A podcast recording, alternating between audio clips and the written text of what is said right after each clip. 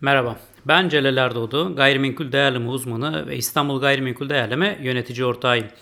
2020'nin ilk podcast'ini yapıyoruz. 2019 yılında podcast yayınlarına düzenli bir şekilde başladım.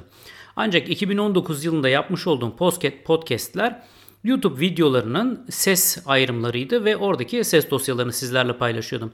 Ancak 2020 için farklı bir sistem yapmaya karar verdim ve 2020'de artık özel olarak podcast yayınlarını kaydetmeye başlayacağım. E, bu tabii bir de değişiklik, önemli bir değişiklik benim için çünkü buna ekstradan bir zaman ayırmam gerekiyor. Beni en çok korkutan kısmı acaba buna zaman ayırabilir miyimdi? E, ancak 2020 için bunu deneyeceğim, götürebildiğim kadar da yapmaya çalışacağım. Planım haftada bir gün sizlerle gayrimenkul piyasasındaki gelişmeleri, gayrimenkulle ilgili paylaşmak istediğim sizlerden gelen soru ve cevaplar özellikle YouTube, Twitter üzerinden ve igd.com.tr'nin yazıları üzerindeki yorumlardan oluşturduğum soru ve cevaplar merak edilenlerden e, oluşturduğum başlıkları sizinle paylaşmaya çalışacağım. Aslında çoğunlukla bir Sohbet havasında bunu yapmaya çalışacağım. Hatta kahvemi de yaptım getirdim koydum masanın üzerine. Yani kendim böyle çok fazla yormayacağım ama bildiğim konuları da sizlerle paylaşmaya çalışacağım.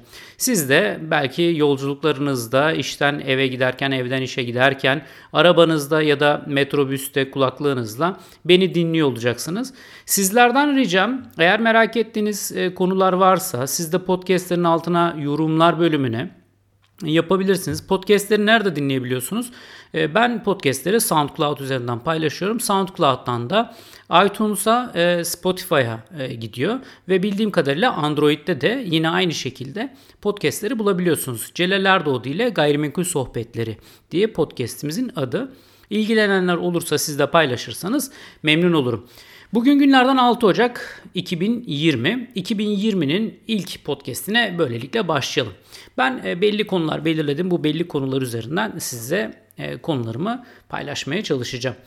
İlk olarak 2020 gayrimenkul piyasasındaki beklentiler neler olacak? Biraz bunun üzerinden başlayalım. Hem gündeme bir oturmuş oluruz. 2019 nasıl geçti? 2019'un 11 ayındaki toplam konut satışlarıyla başlayabiliriz. 2019-2018'de aslında benzer bir yıldı. Çünkü konut kredisi faiz oranları çoğunlukla yüksekti. Enflasyon yüksekti. Dövizdeki hareketliliğin 2018'den 2019'a geçtiğimiz zaman 2019'da biraz daha rahatladığı bir yıldı. Ee, ama konut piyasası açısından, rakamlar açısından 2019 yılında ilk 11 ayda 1 milyon 145 bin adet konut satıldı. 2018'in ilk 10 e, ayıyla karşılaştı 11 ayıyla karşılaştırdığımız zaman 1 e, milyon 250 bindi e, o 11 ayda 2018'in ilk 11 ayında. Demek ki ona yakın bir sayıya gitti ilk 11 ayda. 2019 nasıl bitecek? Yaklaşık 100-110 binlik bir satış gelirse Aralık ayının istatistikleri ocağın 17'sinde bildiğim kadarıyla elimize gelecek. Böylece 2019'u yaklaşık 1 milyon 250 bin adet konut satışıyla bitireceğiz.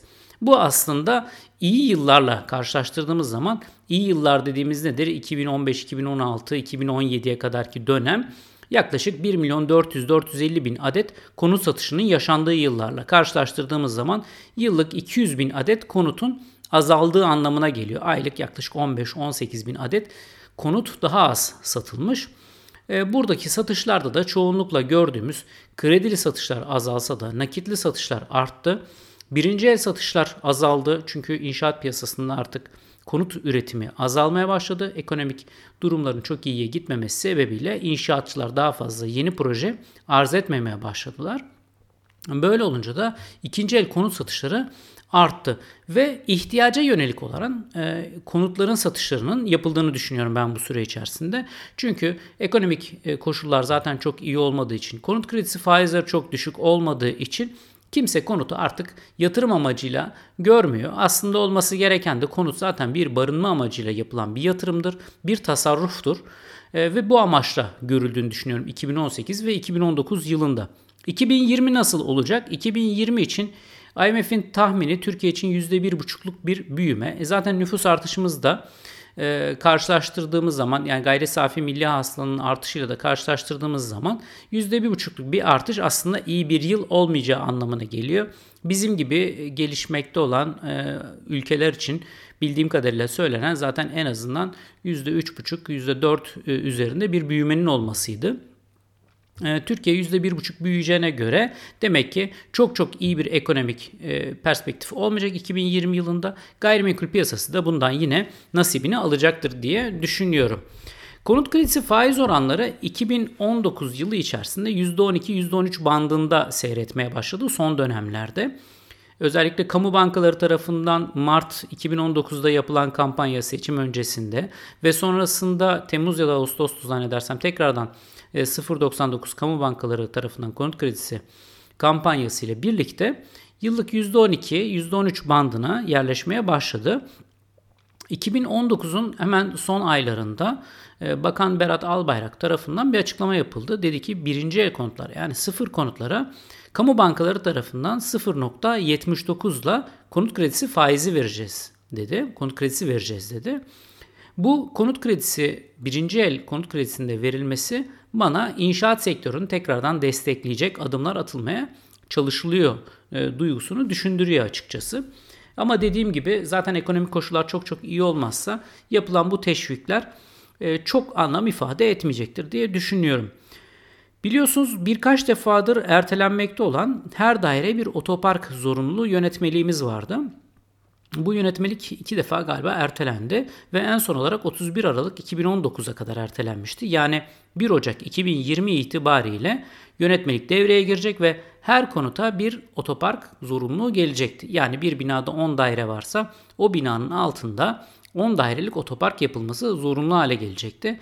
Eğer teknik imkanlar da el vermiyorsa belediyeye 10 dairelik otopark harcının yatırılması gerekecekti. Ancak yönetmelik tekrardan ertelendi. 31 Mart 2020'ye kadar ertelendi. Yani 3 ay boyunca, yılın ilk 3 ayı boyunca yeni ruhsat alanlar e, her daire bir otopark zorunluluğundan etkilenmeyecek. Bu inşaat e, açısından müteahhitlerin birazcık e, bütçesini arttıran yani maliyeti arttıran bir unsurdu. Buradan da yine şunu anlayabiliriz. Bu yapılan bir teşvik diye düşünülebilir. Tabii ne için bir teşvik? Vatandaş için çok bir teşvik olacak mıdır? Her dairenin bir otoparkının olması kullanım açısından çok anlamlı ama bugünün maliyeti açısından da hem kullanıcıya hem de müteahhite ek bir yük gibi görülüyor. Bu yük ortadan kaldırıldığı zaman yine inşaatı destekleyici bir hamle gibi gözüküyor e, gördüğüm kadarıyla. Öteki taraftan TOKİ e, sosyal konut kapsamında 10 bin konut yapacağını söyledi 2020 yılı içerisinde ve bunların başvuruları ve kuralları yapılmaya başlandı. E, bu da yine e, konut e, arzı anlamına geliyor özellikle kamu eliyle. E, özel sektörün tabii ki konut arz etmesi ancak piyasaların iyiye gitmesiyle olabilecek bir şey. Burada kamu elini taşın altına sokuyor ve barınma amaçlı alt gelir grubuna hitap eden sosyal konut üretimini kendi eliyle yapmaya başlayacak. 2020 yılı içerisinde de bunların bir kısmına başlanacaktır. Tamamlanabileceğini çok zannetmiyorum büyük projeler olduğu için. Ama e, tamamlananlar da belki olabilir. Belki çok ufak projelerde tamamlananlar olabilir. Çünkü biliyorsunuz inşaat projeleri bugün 14-15 bağımsız bölümlük bir proje yapıldığı zaman en hızlı şekilde 10-12 ayda e, en erken teslim edilebiliyor e, kamunun projeleri ya da TOKİ projeleri zaten çok fazla bağımsız bölümden oluştuğu için bu projelerin tamamlaması çok daha fazla zaman alacaktır. Peki neden inşaat sektörü e, destekleniyor? E, neden inşaat sektörüne sürekli teşvikler verilmeye çalışılıyor? Bununla ilgili e, aslında iktisadi açıdan çok fazla teori var. Bir teori inşaat sektörü ekonomiyi hareketlendirir deniliyor ve Türkiye'de de yapılmakta olan buna benzer bir hareket olduğunu düşünüyorum. Ee, böylelikle kamu sektörü eliyle, kamunun desteğiyle inşaat sektörünün hareketlendirilmesi ve böylelikle de ekonominin hareketlendirilmesi e, öngörülüyor, deneniyor. E, bir diğer teori ise inşaat sektörüyle birlikte hareketlenen ekonomilerde enflasyon olur deniyor. Biliyorsunuz enflasyonun belli bir miktarda olması bir ülke için beklenen bir şey ve olması istenen bir şey. Yani %1-1,5'luk bir enflasyon bir ülke için ekonomik koşulları açısından makul görülüyor. Daha fazlası makul görülmüyor. Negatif enflasyon da makul görülmüyor. Çünkü ekonominin büyümesi açısından enflasyonun itici gücü olduğu savunuluyor. Ekonomistler böyle paylaşıyor bu bilgiyi. Ee, Türkiye'de de inşaat sektörüyle birlikte ekonomi hareketlendirilmeye çalışılıyor. Çünkü inşaat sektörünün gayri safi yurt içi hasıla içerisindeki payı %9. Yani e, ekonominin %10'u neredeyse. E, inşaat sektörü tarafından oluşuyor ki bunun e, konut sektörü tarafı da toplam inşaat sektörünün içerisinde konut sektörünün payı %85'ler civarında. Yani aslında inşaat sektöründen anladığımız konut sektörü gibi gözüküyor. Bunun içerisinde e, altyapı ya da büyük yatırımlar çok daha az yer tutuyor. Peki e, inşaat sektörü %9 gayri safi yurt içi hasıla içerisindeki payı ancak üretime döndüğümüz zaman imalat sektörüyle beraber e, düşündüğümüzde %35'lere denk geliyor. Yani inşaat sektörü hareketlendiği zaman imalat sektöründeki %35'lik pay hareketleniyor. E, İngiltere'de bir araştırma yapılmış. İnşaat sektörü bir konut üretimiyle inşaat sektöründe nereler hareketleniyor, ne kadar bir sektör hareketleniyor diye yaklaşık 150 farklı meslek grubunun hareketlendi ve 23 bin parça işin üretildiği hesap edilmiş İngiltere'de yapılan bu araştırmada. Yani e, zaten hani Türkiye'de de böyle e, kahve sohbetlerinde hep duyduğumuz bir şey vardır. İnşaat sektörü 250 tane e, sektörü etkiliyor diye. Bu çok da yanlış değil. Bir parça abartılmış gibi gözüküyor İngiltere'deki bu araştırmaya göre ama çok da yanlış gözükmüyor. Peki istihdama baktığımız zaman ne görüyoruz? Ee, inşaat ve inşaat malzemelerinde istihdam edilen e, grubu hesap ettiğimiz zaman toplam istihdamın %18'i. Yani her her 5 çalışandan bir tanesi inşaat sektörüyle ilgili bir alanda çalışıyor anlamına geliyor. E, bu açıdan da çok önemli oluyor. Yani hem istihdama bakıyorsunuz 5'te 1. E, toplam gayri safi yurt içi hasıla içerisinde bakıyorsunuz payı onda bir. İmalat sektörüne bakıyorsunuz üçte bir. E böyle olunca bir şey yap, yapılması gerektiği noktada ekonomiyi ilk canlandıracak şey inşaat sektörünün düğmesine bastığınız zaman sonuçlarını daha hızlı görebiliyorsunuz. Yani istihdamda çok daha hızlı görebiliyorsunuz. İmalatta çok daha hızlı görebiliyorsunuz. E, yöneticilerimiz de böyle e, düşünüyorlar. E, tabii burada negatif tarafı nedir bunun e, dendiği zaman inşaat sektörüne yapılan yatırım imalat sektörüne ya da katma değeri daha yüksek olan e, alanlara yapılan yatırımın payını çalıyor. E, tabii inşaatı yaptığınız zaman e, ülkenizin içerisinde kalan bir yatırım bu. Yani dışarıya verip ihraç edebildiğiniz bir yatırım değil. Bu anlamda inşaat sektörü aslında kısır bir yatırım oluyor. Ancak ülke içerisinde bir ürün ürettiğiniz zaman bugün gündemde ne konuşuluyor? Mesela yerli otomobil konuşuluyor. E, ya da e, ülke içerisinde işte kuluçka merkezlerinde üretilen yazılımlar, programlar var. Bu ürünleri ürettiğiniz zaman bu ürünleri hemen yurt dışına o gün satmaya başlayabiliyorsunuz ve parayı e, ülkenize sokmuş oluyorsunuz, döviz sokmuş oluyorsunuz. Ancak e, inşaat sektöründe maalesef böyle bir alan olmuyor. İnşaat sektörüne yapılan yatırımlar e, banka tarafında e, finansmanda özellikle e, finansman kuruluşlarının aslında en sevdiği yatırım türü. Çok fazla bir risk almıyorlar. E, gayrimenkul orada duruyor, gayrimenkulü teminat almış oluyorlar. Ve böylece bir risk oluştuğu zaman, ödeme riski oluştuğu zaman gayrimenkulü alarak e, kendi risklerini ortadan kaldırıyorlar. Zaten konutların geri ödemelerindeki geri ödememe oranı yani temerrüte düşme oranı oldukça zaten düşük. %1,5'lar civarında. E, böyle olunca konut banka finansmanı açısından kolay bir yatırım aracı olarak görülüyor. Tabi Amerika gibi e, ikincil piyasaları oluşmuş gayrimenkul piyasasında birçok e, ürün üretilmiş alanlarda bankacılık sektöründe birçok ürün üretilmiş alanlarda e, gayrimenkul sektöründe oluşan sorun bütün alanları yani finans sektörünü birden etkilediğini gördük zaten e, Amerika'daki mortgage krizinde ya da e, Asya'daki krizde. Şimdi Türkiye'de e, eğer tekrardan e, konut kredileri bankalar tarafından seviliyor olur ve e, kredilerin yönü o tarafa döndürülürse iktisatçıların görüşü bu alan yeni daha çok katma değerli olan yatırımların önünü kesecektir ve tercih edilmeyecektir. Şimdi bir tarafta sonunda ne olacağını bilmediğiniz bir katma değerli bir ürün üretiliyor. Ve bunun riskini almaktansa banka çok daha güvenilir olan konut yatırımına karşılık konut kredisi vererek çok e, e, satışı kolay, takibi kolay bir kredi vermiş oluyor. Yani bankada aslında yorulmamış oluyor.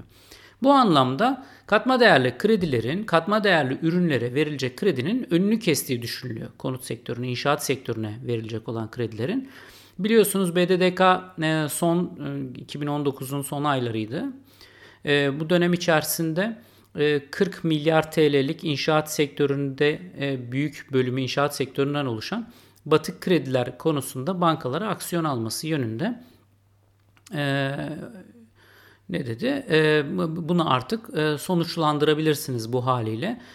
bunları batık halde düşünebilirsiniz dedi ve buna göre hamle yapabilirsiniz dedi. Yani görüldüğü gibi e, yani inşaat sektöründe yapılmış olan kredilerde battığı zaman da yine aslında diğer katma değerli alanlardaki batmış kredilerden çok da fazla farkmış farklı bir alanı olmuyor. Peki konut e, sabit yatırımlar içerisinde, sabit sermaye yatırımları içerisinde ne kadarlık bir paya sahip derseniz %14.7'lik bir paya sahip. E, imalat sektörüne döndüğümüz zaman sabit e, sermaye yatırımlarında imalat sektörünün payı %29 Ulaştırmanın payı %22. Yani bu ikisi imalat ve ulaştırma yaklaşık %50 payı tutuyor. Öbür tarafta da konut yaklaşık %15'lik bir payı tutuyor. Böyle olunca da konut yatırımları yine dikkat çeken alanlardan bir e, sanayi gibi görülüyor açıkçası. 2019'da e, bazı düzenlemeler oldu. Bunun yanı sıra inşaat sektöründe ne gibi düzenlemeler oldu dersek iki başlık da bunu toparlayabiliriz. Bir tanesi müteahhitlere verilen karnelerde. Artık müteahhitler kendi çaplarına göre yani daha önce tamamlamış olduğu, bitirmiş olduğu, yapı kullanma izin belgesi almış olduğu ve inşaatı başarıyla tamamlamış olduğu inşaatlardan belediyelerden iş tamamlama belgesi alacaklar ve bununla birlikte Çevre Şehircilik Bakanlığı'na başvurarak yeni karnelerini alabilecekler. Şimdi burada da birçok sınıf oluşturuldu. Ee, en alttan en yukarıya doğru. Eğer bir müteahhit e, hep aynı tarzda inşaat yapıyorsa yani 2000 metrekarelik e, 2000 metrekareye kadar inşaatlar yapabiliyorsa o müteahhit 2020 yılı içerisinde de almış olduğu karneyle yine 2000 metrekareye kadar inşaat yapabilecek. Yani daha fazlasını yapamayacak. Bu açıdan müteahhitlerin elini kolunu bağlayan bir unsur oldu. Ama öbür taraftan da biliyorsunuz birçok inşaatta, inşaatta müteahhitlerin bırakıp gittiği yarım kalan inşaatlar oldu. Bu 1980'lerden beri belki daha öncesinden beri devam eden bir sorun.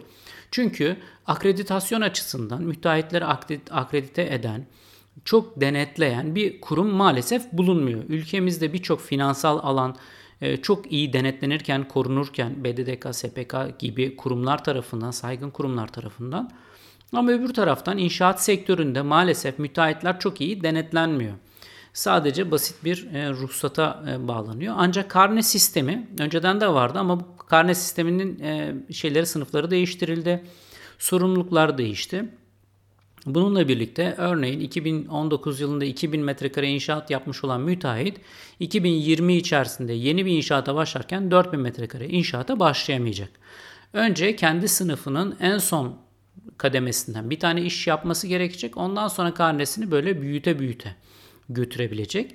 Bu da aslında vatandaşın e, inşaatına e, talip olan müteahhitlerin e, biraz kısıtlamış gibi gözükse de aslında çok daha kontrollü bir şekilde inşaatların tamamlanmasını sağlayan bir unsur olacak gibi gözüküyor.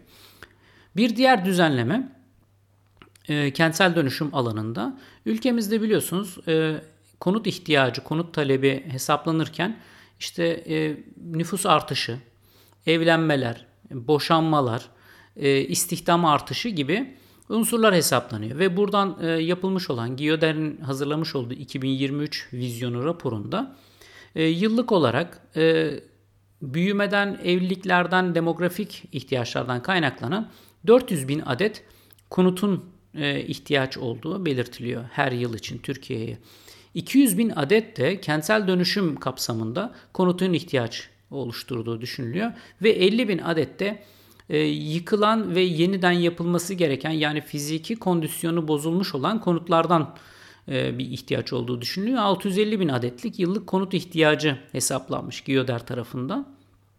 Bizi burada ilgilendiren kısmı 200 bin adet kentsel dönüşüm e, dediğimiz zaman kentsel dönüşüm tarafında Çevre ve Şehircilik Bakanlığı'nın yeni bir düzenlemesi var. Bu kapsamda eğer bir müteahhit kentsel dönüşüm kapsamında bir inşaatı yapacak ise e, Çevre Şehircilik Bakanlığı'na inşaatın toplam maliyetinin %10'u kadar teminat mektubu vermesi gerekiyor. Yani 1,5 milyon TL'lik bir inşaat yapacaksa 150 bin TL'lik teminat mektubunu Çevre ve Şehircilik Bakanlığı'na bırakması gerekiyor. Bunu ancak e, sözleşme fes olursa ya da inşaatın yapı kullanma izin belgesini alırsa bu teminat mektubunu müteahhit Çevre Şehircilik Bakanlığı'ndan alabilecek. Öte taraftan da yapmış olduğu inşaatın içerisinde kendi payına düşen daireler, örneğin e, kat karşılığında biliyorsunuz kimi zaman para, kimi zaman para artı daire, kimi zaman da sadece daireyle kat karşılığı anlaşmaları yapılıyor. Kat karşılığı anlaşmada kendi payına düşen örneğin 4 tane daire düştü diyelim. İnşaat tamamlanma miktarına göre ancak bu dairelerden kendi dairelerini satabilme hakkı oluyor. Örneğin inşaatın %10'unu tamamladıysa kendi sahip olduğu dairelerin sadece %10'unu satabilir olacak. Örneğin 10 tane dairesi varsa 10 tane daireden bir tanesi ne satabilir olabilecek. Böylece 9 tane dairesi kalacak. Yani bu da şu anlama geliyor. Müteahhit inşaatı tamamlamalı ki sahip olduğu daireleri satabilsin. Bu da yine vatandaşı koruyan ve e, kentsel dönüşümde inşaat yapacak olan müteahhitlerin de inşaat projelerine teklif verirken iyi düşünüp iyi hesap yapmasını gerektiren bir unsur olarak gözüküyor. Yani 2020 içerisinde 3 tane e, koşuldan bahsettik. Bir tanesi e, kat karşı, e, kat karşılığı inşaat yapacak olan kentsel dönüşümdeki müteahhitlerin e, teminat mektubu vermesi ve inşaatı tamamlandığı oranı itibariyle sadece kendi dairelerini satıyor olabilmesi. Bir diğer unsur karnelerdeki düzel, düzeltme ve üçüncüsü ise her daireye bir otopark yönetmeliğinin 31 Mart 2020'ye kadar ertelenmesi ve umarım 1 Nisan itibariyle de 2001 e, Nisan itibariyle de e, otopark yönetmeliğinin artık devreye girmesi ve her dairenin en azından bir otoparkının olması. Ama bu çevresel tabi fiziki konumlar, konu, fiziki özellikler itibariyle eğer parselin içerisinde bu otoparkın oluşturulması mümkün değilse belediyenin de şunu yapması gerekiyor. Harcı aldıktan sonra o bölge içerisinde mutlaka bir kat otoparkını e, yapması, üretmesi gerekiyor. Çünkü gerçekten bugün artık e, sadece İstanbul, Ankara, İzmir gibi değil birçok büyük şehirde e, otoparktan kaynaklı trafik sorunu İstanbul'un Türkiye'nin en büyük sorunu haline geldi.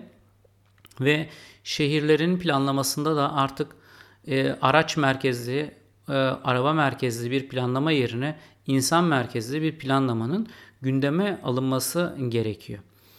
Bir diğer başlığımız da 2016 e, bir diğer başlığımız da 2019 yılında dedik ki e, çok fazla inşaat yapılmadı, yapı ruhsatı da fazla alınmadı. 2019'a baktığımız zaman ilk 3 çeyreğine ilişkin yapı ruhsat bilgileri var. Yapı ruhsat bilgisi bize ne ifade ediyor? E, inşaat için başvuruların yapılması ve bir sonraki dönemde de o inşaatların başlaması anlamına geliyor. Türkiye'de her 3 ayda bir genel olarak 150 bin konut için e, yapı ruhsatı alınıyor. Yani bir yıla baktığımız zaman 150 binden toplam 4 çeyrekte 600 bin adet konutluk yapı ruhsatı başvurusu yapılıyor. 2019 yılına baktığımız zaman ilk 3 çeyrek verileri var elimizde. 2019'un birinci çeyreğinde 75 bin, ikinci çeyreğinde 45 bin, üçüncü çeyreğinde de 60 bin bağımsız bölüm için. Yani ne yapıyor? 105 bin, 180 bin adet bağımsız bölüm için yapı ruhsatı başvurusu yapılmış. Dördüncü çeyrekte de bu verilere baktığımız zaman 60 bin adet dersek eğer 240 bin adet yapı ruhsatı başvurusu yapılmış. E diğer dönemlere göre baktığımız zaman yarısından bile düşük. Öbür taraftan da diyoruz ki 2020 acaba inşaat sektörünün hareketlendirileceği bir yıl mı olacak? Çünkü birçok veriden bahsettik. Bakanın açıklamalarından bahsettik. E, ruhsatlar için otopark yönetmeliğinin ertelenmesinden bahsettik. E şimdi bunların hepsi inşaatları sanki hareketlendirmeye yönelik gibi gözüküyor. Ama yapı ruhsat sayılarına baktığımız zaman da oldukça düşük. O zaman 2019 yılında alınmış olan ruhsatlarla 2020 için bir ışık göremiyoruz inşaat sektöründe de. Demek ki 2020 için inşaat sektöründe de durum biraz beklenenin gerisinde gerçekleşecek gibi gözüküyor bu anlamda baktığımız zaman. Evet bir diğer konuya geçersek yerli otomobil fabrikasının Gemlik Bursa'da değerleri ne kadar etkileyeceği ile ilgili. Biliyorsunuz böyle e, şeyler çıktığı zaman, projeler ortaya çıktığı zaman hemen mikrofonu alan e, gazeteci ve medyadaki çalışan arkadaşlarımız hemen e, bölge halkıyla ya da emlakçılarla röportajlar yapıyorlar. Bu röportajlar neticesinde de onların fikirlerini soruyorlar. Şimdi e, tabii sonuçlar her zaman e, analizlere dayanan ya da e, reel e, sonuçlar olmaya ya da objektif sonuçlar olmayabiliyor. E, benim en son izlediğim programlardan bir tanesinde e, bir e, emlakçı dostumuza mikrofonu yönelttiler. Emlakçı arkadaşımız dedi ki fiyatlar iki katına çıkacak kaçırmayın. Burada fiyatlar çok yükseliyor dedi. Şimdi bunu biraz değerlendirelim istiyorum. Gemlik'teki kurulacak olan yerli otomobil fabrikası için e, yer belirlenmiş durumda. Bir askeri arazi var hemen Gemlik'te sahile e, sınır. 4 milyon metrekarelik bir askeri arazi ve bu askeri arazinin üzerinde de yaklaşık 1 milyon metrekarelik bölüme yerli otomobilin fabrikasının kurulması bekleniyor. Şimdi ben hemen eski örneklerden bir tanesine gitmek istiyorum. Toyota'nın e, Adapazarı'nda e, kurmuş olduğu fabrika. Arifiye'de bir fabrikası var biliyorsunuz Toyota'nın. 90 1990 yılında Toyota'sa kuruluyor Türkiye'de. 92 yılında temeli atılıyor fabrikanın. Yani 2 yıl sonra temel atılabiliyor. 94 e, yılında 2 yıl ondan sonra da 2 yıl içerisinde fabrika bitiyor ve ilk otomobil üretilmeye başlıyor. Toyota yılda 280 e, bin araç üretiyor şu an. E, bu ciddi bir sayı tabii. E, buradaki bir bölümü Türkiye'ye satılmakla beraber buradan da çok ciddi bir bölümü aslında ihraç ediliyor araçların. Ve bu büyüklükteki bir fabrika için 5000 kişilik bir istihdam e, yapıyor Toyota'sa. Şimdi yerli araç otomobil fabrikası içinde 4-5 bin adetlik istihdamdan bahsediliyor. Bu anlamda bakıldığı zaman belki fabrika işlediği ve bu seviyeye geldiği zaman yani bugün Toyota'sanın seviyesine geldiği zaman bu istihdam adetleri doğru olabilir ama başta eğer sayılar bu kadar olmayacaksa 4-5 bin adetlik istihdam ve biraz e, sonraki bir projenin adımı olarak gözüküyor. Başlangıç açısından afaki olarak gözüküyor. Peki 5000 istihdam olduğu zaman bu ne anlama gelecektir? Türkiye'de ortalama e, hane büyüklüğü 3.4 yani 17 bin 18 bin 5000 çalışan geldiği zaman 17-18 bin kişi gelecek anlamına geliyor. Bunların aileleri ve çocuk çocuklarıyla birlikte. E, yan sanayisi e, olacaktır diye düşünüyoruz ama Bursa Gemlik'te kurulacak fabrika. Bursa'da zaten şu an halihazırda 5 tane otomotiv fabrikası var. E, Tofaş burada, Renault burada e, ve bu fabrikaların e, yanı sıra e, bunlara teknik e, mal üreten, parça üreten fabrikalar, atölyeler ve insanlar da burada istihdam ediliyor. Peki bütün konutlar için Gemlik'te birden e, bütün burada istihdam edilecek için Gemlik'te yer bulunabilecek mi? Bu çok zor. Yani bugün 17 bin kişiye için bir yer ayırabilmek çok kolay değil. Gemlik'in nüfusu e, şu an 111 bin. Her yıl 2 bin adet artıyor. Şimdi 111 bin nüfusu olan bir yere birden 17 bin kişinin gelmesi aslında bölgedeki konut fiyatlarını birden iki katına artıramaz. Çok mümkün değil. Çünkü e, bu ihtiyaç zaten bugün e, talep edildiği zaman arz edilmesi piyasaya hemen olan bir şey değil. Başlarda da söyledik bugün inşaat projelerinde en küçük ölçekteki bir projenin bile bugün başlıyorum dedikten sonra başlayıp bitmesi 12 aylık bir süre alıyor. E bu durumda ne olacak? E bu nüfus dağılacak. E bugün Bursa merkezine baktığımız zaman 37 kilometre Gemlik'ten yaklaşık 40 dakika. Yani bu insanlar serviste gidebilecekler. Öbür tarafta Orhan Gazi var. Orhan Gazi'de 17 kilometre 20 e, dakikalık mesafe. Yine o tarafa da servisle gidebilecekler. O zaman bir kısmı Gemlik'te kalacak, bir kısmı Orhan Gazi'de kalacak, bir kısmı da Bursa merkezde kalacak ve buralardan e, bu çalışanlar dağılacaklar bir şekilde. Ve ileride de bu ihtiyaca yönelik olarak Gemlik'te yeni konut projeleri başlayacak. Belki de yeni konut projesi TOKİ tarafından başlatılabilir Gemlik'te. Çünkü inşaatın temelleri atıldığı zaman, fabrikanın temelleri atıldığı zaman istihdam edilecek nüfus içinde burada yeni konutların üretilmesi gerekecektir. Bu anlamda da yeni konutlar için TOKİ tarafından belki de ya da devlet desteğiyle e, bir proje başlayabilir diye tahmin ediyorum. Birden fazla proje başlayabilir diye düşünüyorum. Yerli otomobil fabrikasının da nüfusu 1.8 milyon olan Bursa gibi bir şehirde toplam getireceği 5000 istihdam ve 17 binine yakın işte hane halkı ile birlikte 17 bin nüfus e, Bursa'daki konut fiyatlarını ya da Gemlik'teki konut fiyatlarını birden iki katına arttırmayacağı düşüncesindeyim, görüşündeyim. Bu, bu bölümümüzün konuları bunlardı. 6 e, Ocak 2020 itibariyle ilk bölümümüzü tamamlamış olacağız. Bundan sonraki e, yine bölümlerde de buna benzer olarak başlıklar seçip bu başlıklar üzerinden gideceğim. Twitter ve Instagram'da e, haberdar olmamı istediğiniz, paylaşmamı istediğiniz konular olursa bir konu etiketi belirledim. Bu konu etiketimizin adı da gayrimenkul okulu. E, hashtag olarak gayrimenkul okuluyla duymamı görmemi istediğiniz ya da bu konuyu bu hashtag'i takip eden insanların duymasında ve bilmesinde fayda olacağını düşündüğünüz konuları paylaşırsanız sevinirim. Böylece kendimiz bir e, iletişim grubu yaratmış ve bu konudaki hem bilgi seviyemizi hem bölgesel anlamda hem de ulusal anlamdaki bilgi seviyemizi arttırmış oluruz diye düşünüyorum. E, şimdilik e, hoşça kalın diyorum. Bir sonraki bölümde görüşmek üzere.